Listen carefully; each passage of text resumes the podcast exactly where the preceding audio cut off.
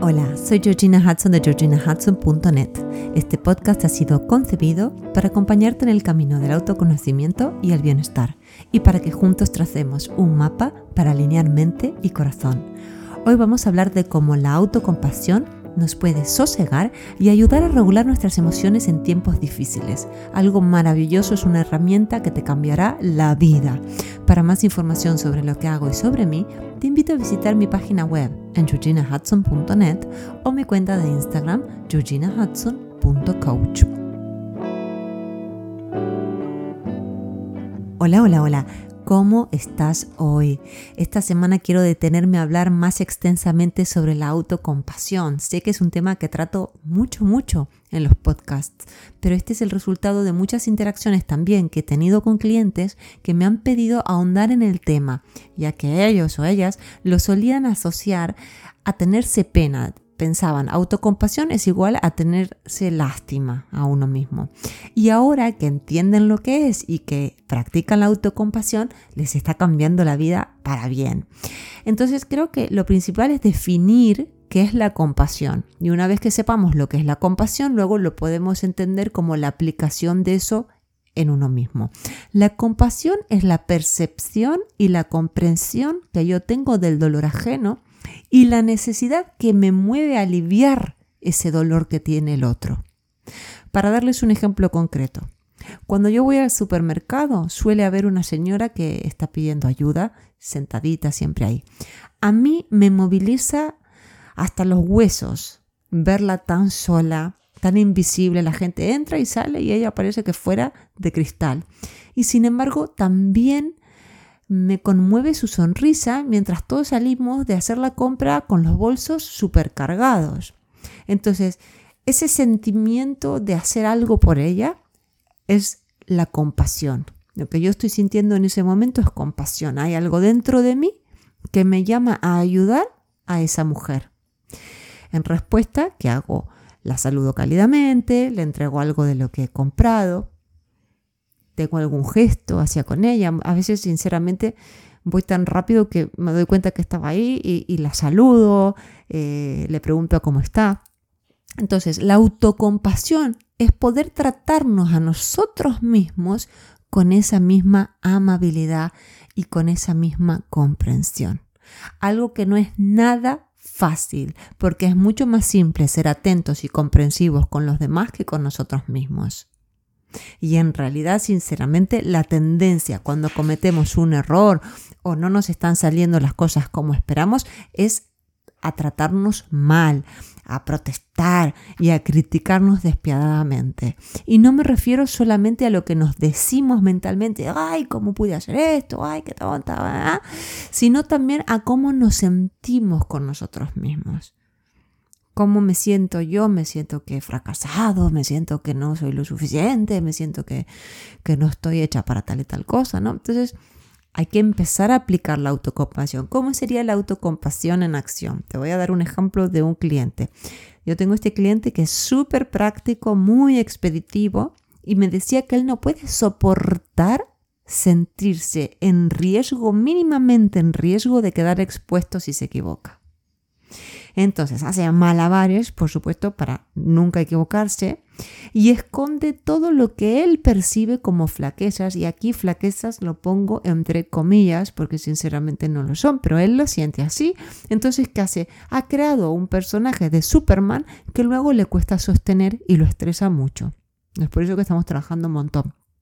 Le cuesta poner límites, a todo el mundo le dice que sí, él siempre para adelante con una sonrisa hace lo que tiene que hacer, lo de otros y más. Luego sus niveles de perfeccionismo son insanos, sinceramente, y se maltrata mucho mentalmente si las cosas no le salen bien. Hablábamos en las sesiones de su crianza, en las interacciones que ha tenido de pequeño y cómo lo habían marcado estas situaciones para que hoy se sienta que tiene que ser como él cree que tiene que ser, que para que él se sienta así como está. Y claro, convenimos que es muy, muy importante tener objetivos claros. Él tiene muy claro lo que quiere, siempre da lo mejor de sí y más, sinceramente, más. Deja la vida en el camino. Pero bueno, sí que nos pusimos de acuerdo en esto, en validar que él tiene todo muy claro, que da lo mejor de sí Pero también, igual de importante, es practicar la autocompasión durante el camino, porque lo más probable es que nos caigamos, lo más probable es que alguien se enfade con nosotros, que no le caigamos bien a todo el mundo y que tengamos que decir, no, no puedo más, no puedo, no puedo aceptar más trabajo, ¿no? O delegar y, y priorizar. Para eso, lo primero que podemos hacer es reconocer y validar lo que sentimos, porque es difícil, es muy difícil sentir que uno está decepcionando a otro, que no está a lo mejor cumpliendo con cierto estándar imposible que se puso o que ha fallado en un proyecto que era muy importante, que todavía no, no está saliendo. Entonces, todo eso es difícil y es importante decir, me duele, me duele que me traten así o me duele que, que no me haya salido con todo lo que me he esforzado. Entonces, lo primero es eso, el reconocimiento y la validación de lo que sentimos y lo que después estamos invitados a hacer con la autocompasión es a prodigarnos el mismo cuidado y amor que le ofreceríamos a alguien que amamos si estuviera en nuestra misma situación. Y como dije al principio del, podcast, a lo mejor ni siquiera es alguien que tenemos tanto vínculo y tanto amor como la señora que pide en el supermercado, pero yo con ella soy buenísima y luego conmigo misma no siempre soy así. La autocompasión nos puede ayudar a dar un vuelco radical en nuestro interior. ¿Por qué? Porque puede hacer de nuestro interior nuestro mejor refugio.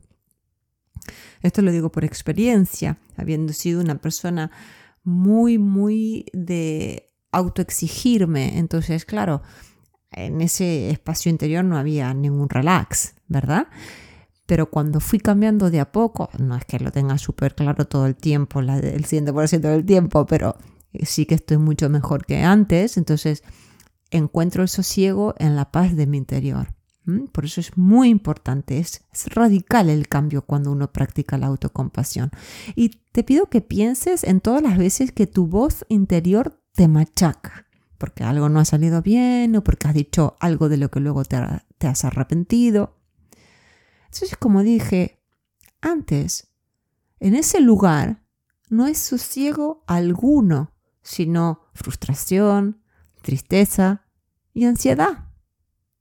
Esa manera de vivir no es sostenible porque nos desregula emocionalmente completamente. Y sinceramente es una pena, pero de pequeños nadie nos enseña a ser autocompasivos. Aún hoy no escucho de ningún padre con hijos más pequeños que los míos que me digan, ah, sí, a los niños les han enseñado la autocompasión. Y es tan importante, al contrario, lo más probable es que nos castiguen tanto con notas como con comentarios cuando no pasamos los exámenes académicos y los exámenes de la vida, los que creemos que nos está poniendo la vida. Y ahora quiero que pienses en un niño pequeño que tienes problemas con una asignatura y le dedica tiempo y se sienta y trata de, entender, da lo mejor de sí, pero va al cole y suspende la materia. Y cuando su maestra le devuelve el examen, le dice, te tienes que esforzar más, no puede ser, tienes que ser más aplicado. Por favor, espabilate. El niño vuelve a su casa llorando y sus padres se enfadan y le gritan, pero ¿cómo puede ser? Es que yo no te veo estudiar, es que, tú, es que tú dices que estudias pero no te creo, ¿has estudiado realmente? Dime la verdad. Y luego a lo mejor rematan con algo, aquí no vamos a aceptar un reprobado, tienes que hacer algo, vamos, muévete. Entonces, ese niño lo que va a desarrollar es una actitud crítica interior ante los tropiezos naturales de la vida lo que realmente necesita, pobrecito, es pausar, calmarse, sentir que es humano equivocarse y desde ahí tomar acciones con discernimiento. Pero claro, lo que él va a internalizar es lo que le devuelven los grandes, los mayores en su vida. Quiero aclarar antes de seguir tres cosas. La autocompasión no tiene nada que ver con, primero, tenerse lástima o sentirnos las víctimas de nuestra circunstancia. Al contrario, la autocompasión es una herramienta para tranquilizarnos, para aceptar lo que nos está pasando y para responsabilizarnos sobre cómo seguir. Nada de victimismo. Número dos, la autocompasión no tiene nada que ver con autoabandonarse o con tirar la toalla. Al contrario, cuando somos autocompasivos, entendemos que hay momentos duros y desafíos que sortear. Entonces, acepto lo que me está pasando, pero estoy comprometida a evolucionar y vivir mejor porque estoy más tranquila, porque me he puesto de mi lado. Y tampoco tiene que ver con dice, ah, es muy autocompasivo, mm, se está inflando el ego. No, no, no. No tiene nada que ver con sentirnos superiores a los demás. La autocompasión no tiene nada que ver con compararnos con lo que hacen otras personas o como son otras personas o con buscar una validación externa. Tiene todo que ver con tener la mirada puesta dentro nuestro desde un lugar de ternura y comprensión. Como he dicho antes, como lo haría una persona que nos ama muchísimo. Entonces, esto lo quería aclarar porque son cosas que van saliendo en sesión y que me interesa eh, que, queden claras, ¿no?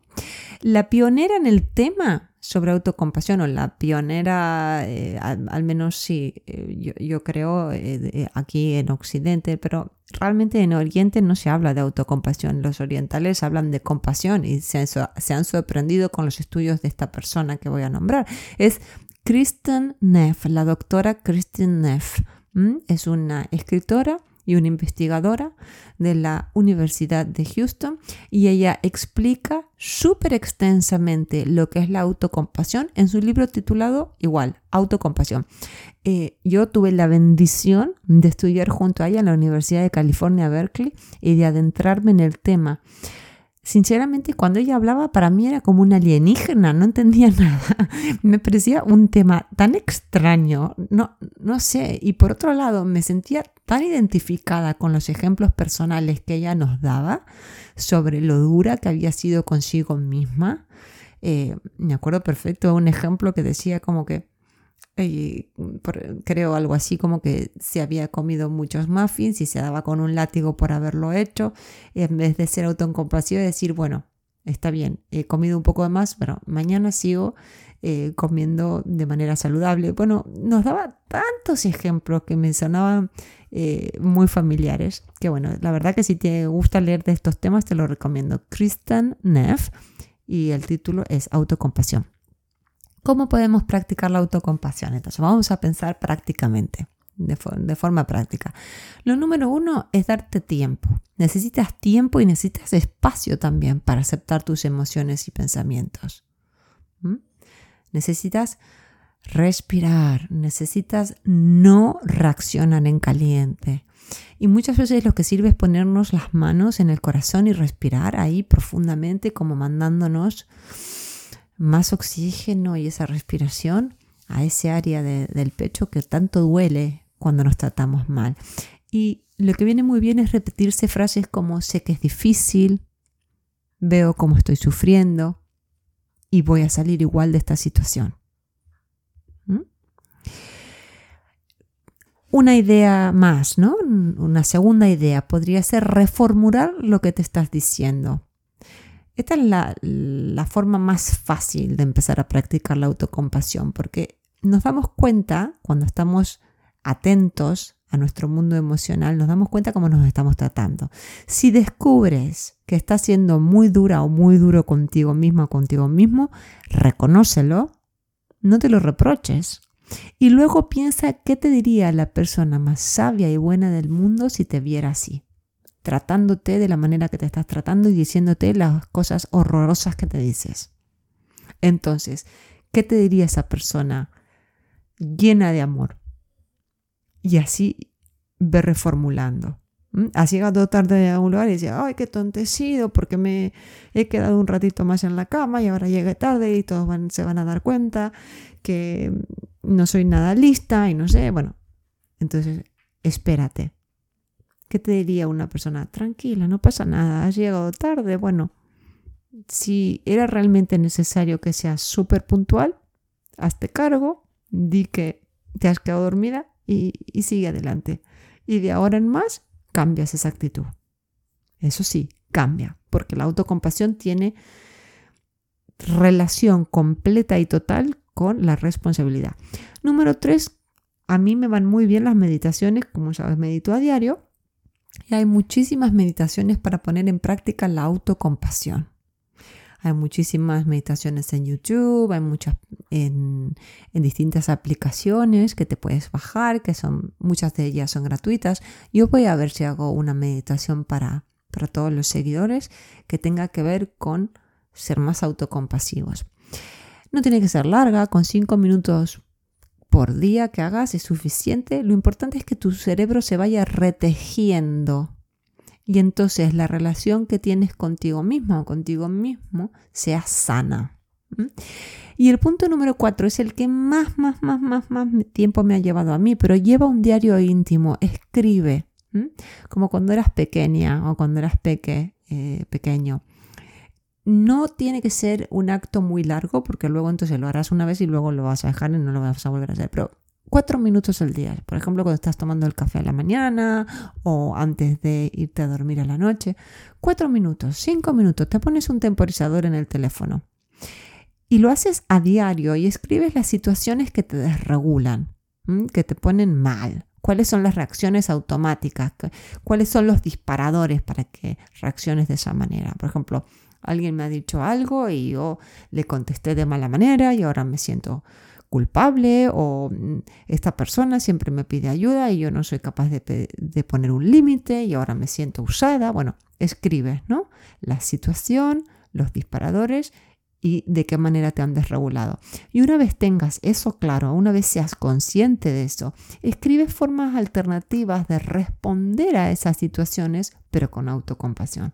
Bueno, me cuesta mucho poner límites porque tengo miedo a que no me quieran si lo hago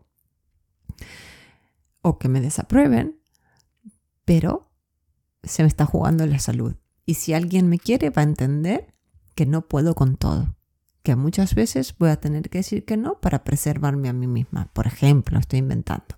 Entonces, la autocompasión, como acabo de decir, es un acto de responsabilidad y de compromiso como adultos que somos para sanar patrones que nos dañan y para poder evolucionar.